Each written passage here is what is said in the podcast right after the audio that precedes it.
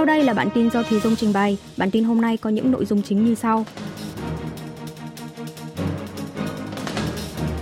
Tổng thống Yoon suk yeol công du Đông Nam Á từ ngày 11 đến ngày 16 tháng 11. Gần 65% cử tri đánh giá tiêu cực về công tác điều hành quốc gia của Tổng thống Yoon suk yeol. KDI nhận định tỷ lệ tăng trưởng kinh tế năm 2023 đạt 1,8%.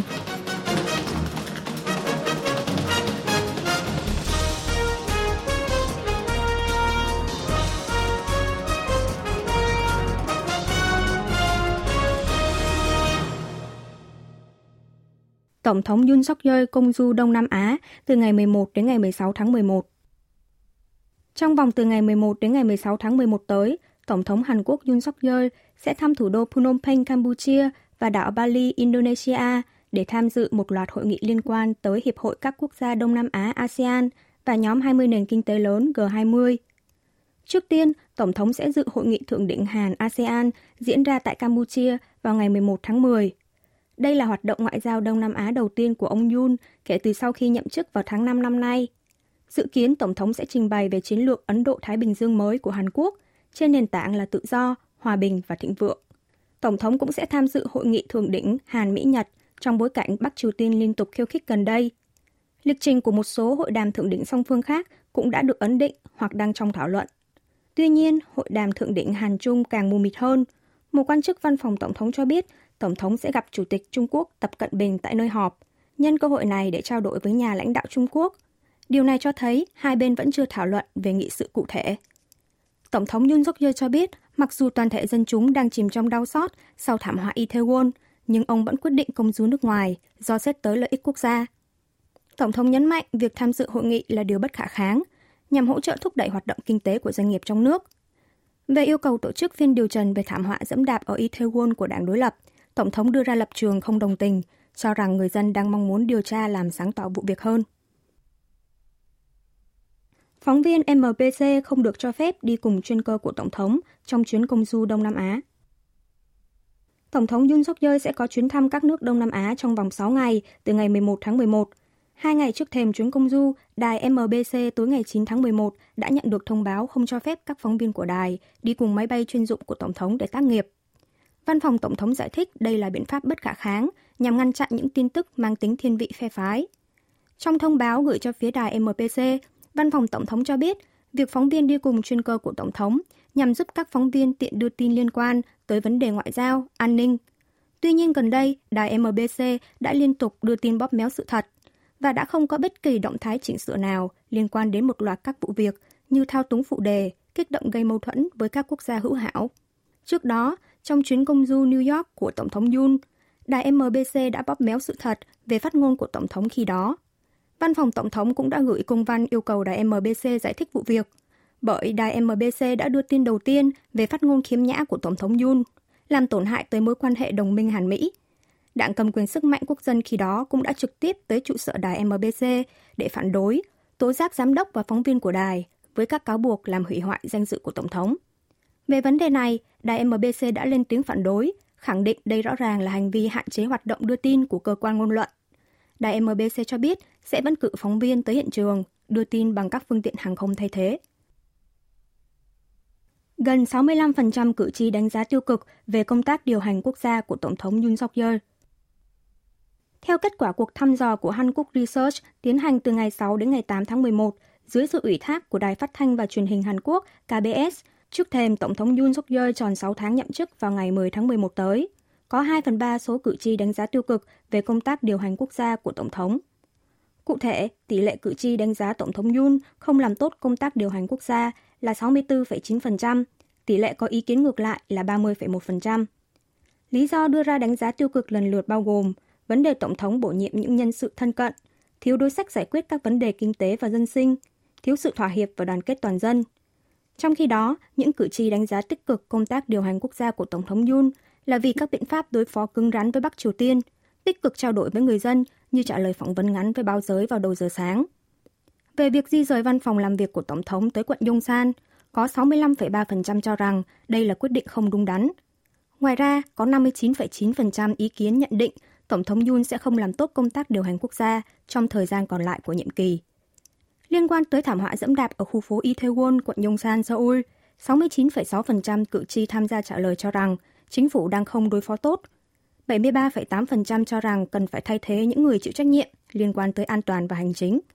Trong đó có hơn một nửa ý kiến cho rằng cần phải cách chức giám đốc cơ quan cảnh sát quốc gia Yoon Hee-kun, Bộ trưởng Hành chính và An toàn Lee Sang-min và Thủ tướng Han Dok-su. Có 43,1% cử tri trả lời Quốc hội cần phải tiến hành điều tra công tác điều hành quốc gia của chính phủ, tách biệt với công tác điều tra của cảnh sát. 33,3% ý kiến cho rằng nên đưa ra quyết định sau khi có kết quả điều tra của cảnh sát. Về việc Viện Kiểm sát điều tra vụ việc một công chức bị quân đội Bắc Triều Tiên bắn chết trên biển Tây thời chính quyền tiền nhiệm, 51,5% nhận định đây là biện pháp trả đũa chính trị. Kết quả khảo sát chi tiết được đăng tải trên trang chủ của Đài Phát thanh và Truyền hình Hàn Quốc KBS. KDI nhận định tỷ lệ tăng trưởng kinh tế năm 2023 đạt 1,8%. Viện Nghiên cứu Phát triển Hàn Quốc KDI ngày 10 tháng 11 dự báo tỷ lệ tăng trưởng kinh tế Hàn Quốc năm 2023 sẽ dừng lại ở mức 1,8%, mức dự báo giảm 0,5% so với tháng 5 là 2,3%. Đây là mức thấp hơn tốc độ tăng trưởng kinh tế mà Quỹ tiền tệ quốc tế IMF, Tổ chức Hợp tác và Phát triển Kinh tế OECD, Ngân hàng Phát triển châu Á ADB đưa ra lần lượt là 2%, 2,2% và 2,3%. KDI giải thích lý do đã hạ tỷ lệ tăng trưởng kinh tế, chủ yếu là do xuất khẩu vẫn chưa có dấu hiệu cải thiện. Hiện nay, nhiều quốc gia chủ chốt đang tăng mức lãi suất cơ bản để đối phó với tỷ lệ lạm phát tiêu dùng tăng cao. Kéo theo đó là sự đình trệ kinh tế, khiến xuất khẩu của Hàn Quốc càng khó khăn hơn trong tương lai. Ngoài ra, trong khi nợ khu vực tư nhân tăng cao, tiêu biểu là hộ gia đình, lãi suất thị trường cũng tăng, đang ngăn chặn đà hồi phục tiêu dùng trong nước. Do đó, KDI nhận định tình hình kinh tế Hàn Quốc trong năm tới sẽ đi vào giai đoạn chững lại. Thêm vào đó, tỷ lệ giá tiêu dùng có thể sẽ duy trì ở mức 3,2%, cao hơn hẳn so với mục tiêu của chính phủ là 2%, cho dù giá dầu đã được kiểm soát ổn định.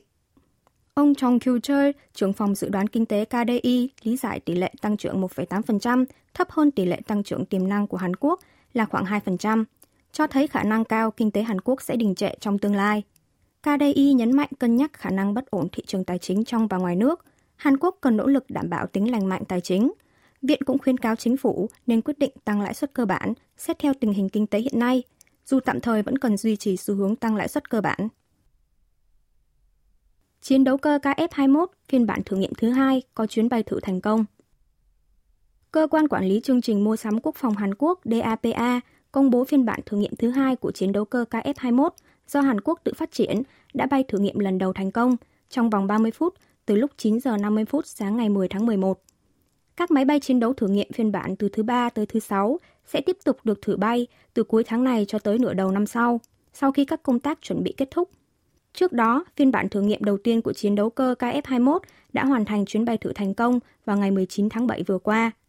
Các chiến đấu cơ thử nghiệm được sơn màu sắc khác nhau để kiểm chứng màu sơn nào phù hợp, áp dụng cho máy bay chiến đấu sản xuất đại trà trong tương lai. Phiên bản thử nghiệm thứ hai này được sơn màu tối hơn phiên bản đầu tiên. Hàn Quốc đặt mục tiêu cung cấp 30.000 xe hydro đến năm 2030. Chính phủ Hàn Quốc ngày 9 tháng 11 mở cuộc họp của Ủy ban Kinh tế Hydro và ra phương hướng chính sách nền kinh tế hydro mới, với nhận định những chính sách trước đó có những giới hạn về khả năng cạnh tranh cũng như hiệu quả trong việc giảm trừ khí hiệu ứng nhà kính.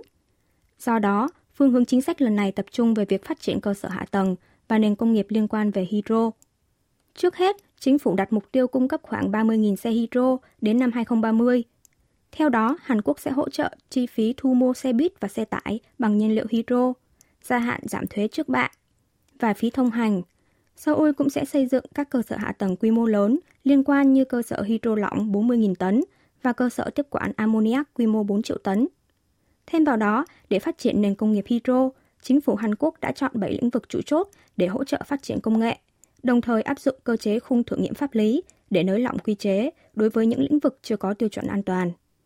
Seoul dự kiến chiến lược nêu trên sẽ mang lại hiệu ứng lan tỏa kinh tế 47.000 tỷ won, gần 34,5 tỷ đô la Mỹ và tạo hơn 90.000 việc làm mới. Ngoài ra sẽ có hiệu quả cắt giảm 28 triệu tấn khí hiệu ứng nhà kính. Chính phủ cho biết sẽ thành lập các chiến lược tương lai nhằm ưu tiên phát triển các lĩnh vực kỹ thuật cần nội địa hóa nhanh chóng và sẽ tích cực hỗ trợ việc phát triển công nghệ thế hệ mới để cùng gánh vác rủi ro và bất ổn cho các doanh nghiệp tư nhân trong việc phát triển kỹ thuật. Ủy ban điều tra đặc biệt tiếp tục triệu tập quan chức cảnh sát, chính quyền quận Yongsan. Ủy ban điều tra đặc biệt làm sáng tỏ nguyên nhân thảm họa Itaewon thuộc Cơ quan Cảnh sát Quốc gia Hàn Quốc ngày 10 tháng 11 tiếp tục triệu tập các quan chức thuộc Sở Cảnh sát quận Yongsan, Seoul. Ủy ban tập trung làm rõ nghi ngờ các quan chức thuộc Sở Cảnh sát quận Yongsan đã ra chỉ thị xóa báo cáo phân tích rủi ro xảy ra sự cố do nhận định người dân tập trung đông ở Itaewon vào dịp lễ hội Halloween. Cùng với đó, Ủy ban sẽ làm rõ liệu các biện pháp ứng phó trước và sau khi xảy ra sự cố của công chức quận Yongsan và nhân viên Trung tâm Cứu nạn Khẩn cấp thành phố Seoul, tổng đài 119 có phù hợp hay không. Ngoài ra, Ủy ban cũng sẽ tiếp tục phân tích những vật dụng thu được sau quá trình khám xét. Trong ngày 9 tháng 11, Ủy ban đã tiến hành khám xét khách sạn Hamilton và giám đốc điều hành khách sạn này, thu giữ 5 điện thoại di động của những người có liên quan. Ủy ban đã thu giữ bản vẽ thiết kế của khách sạn này và các công trình xung quanh để làm rõ các công trình của khách sạn này có gây ảnh hưởng gì, làm phát sinh thảm họa dẫm đạp hay không. Ủy ban cũng sẽ làm rõ liệu chính quyền quận Yongsan có bỏ mặc hay tiếp tay cho thảm họa hay không. Hiện tại, có tổng cộng 7 người bị điều tra trong thảm họa dẫm đạp ở Itaewon, phần lớn thuộc sở cảnh sát, phòng cháy chữa cháy tuyến trên. Ủy ban đang xem xét điều tra cả bộ hành chính và an toàn trong trường hợp cần thiết.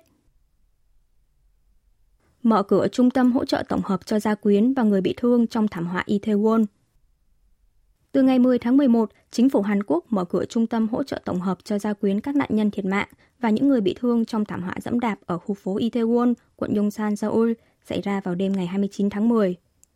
Trung tâm hỗ trợ tổng hợp trực thuộc Ủy ban phòng chống tai nạn và quản lý an toàn trung ương, gồm 23 nhân lực được cử đến từ các ban ngành hữu quan, sẽ làm việc từ 9 giờ sáng đến 8 giờ tối các ngày thường trong tuần. Các công chức của Ủy ban sẽ phụ trách hỗ trợ cho những người bị thương và gia quyến của các nạn nhân thiệt mạng chi trả chi phí điều trị. Thủ tướng Hàn Quốc Han Đốc-su cho biết, trung tâm này sẽ đóng vai trò hỗ trợ và rà soát một cách hệ thống cho gia quyến và những người bị thương. Nguyên tắc hỗ trợ và xử lý cho người cần sự giúp đỡ ngay trong ngày. Ngoài ra, gần trung tâm sẽ được bố trí khu vực tư vấn và điều trị tâm lý cho người bị thương và gia quyến nạn nhân. Chính phủ Hàn Quốc khẳng định sẽ sớm lập phương án sửa đổi chế độ để tránh tái diễn thảm kịch tương tự trong tương lai. Thủ tướng Han cam kết cho tới tháng sau, chính phủ sẽ lập hệ thống quản lý liên ngành về sự cố và an toàn, đối sách quản lý an toàn, phòng ngừa sự cố với các sự kiện tập trung đông người.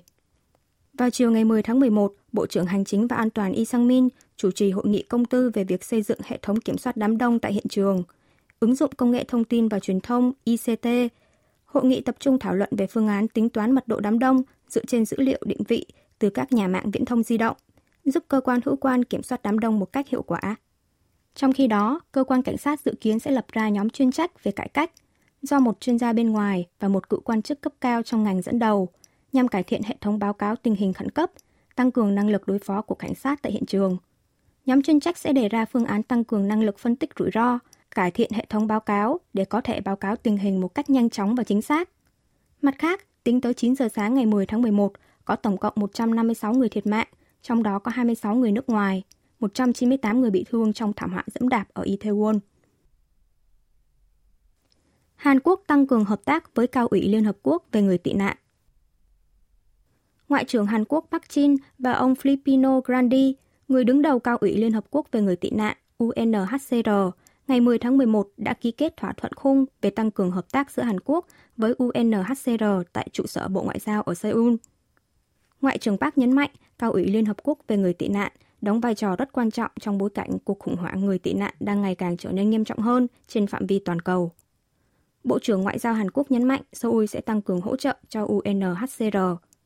Đáp lại, ông Grandi bày tỏ hoan nghênh sự mở rộng hỗ trợ của Hàn Quốc, đánh giá UNHCR và Hàn Quốc đã tăng cường quan hệ hợp tác một cách thiết thực trong suốt 7 năm qua. Lãnh đạo UNHCR nhấn mạnh, tổ chức này rất cần sự hỗ trợ của các đối tác như Hàn Quốc để tìm ra giải pháp cho các thách thức toàn cầu bắt nguồn từ các vấn đề như người tị nạn, khí hậu, đại dịch. Ông Filippo Grandi đang trong chuyến thăm Seoul kéo dài 3 ngày, từ ngày 9 đến ngày 11 tháng 11. Quý vị và các bạn vừa nghe xong bản tin của Đài Phát thanh Quốc tế Hàn Quốc KBS World Radio.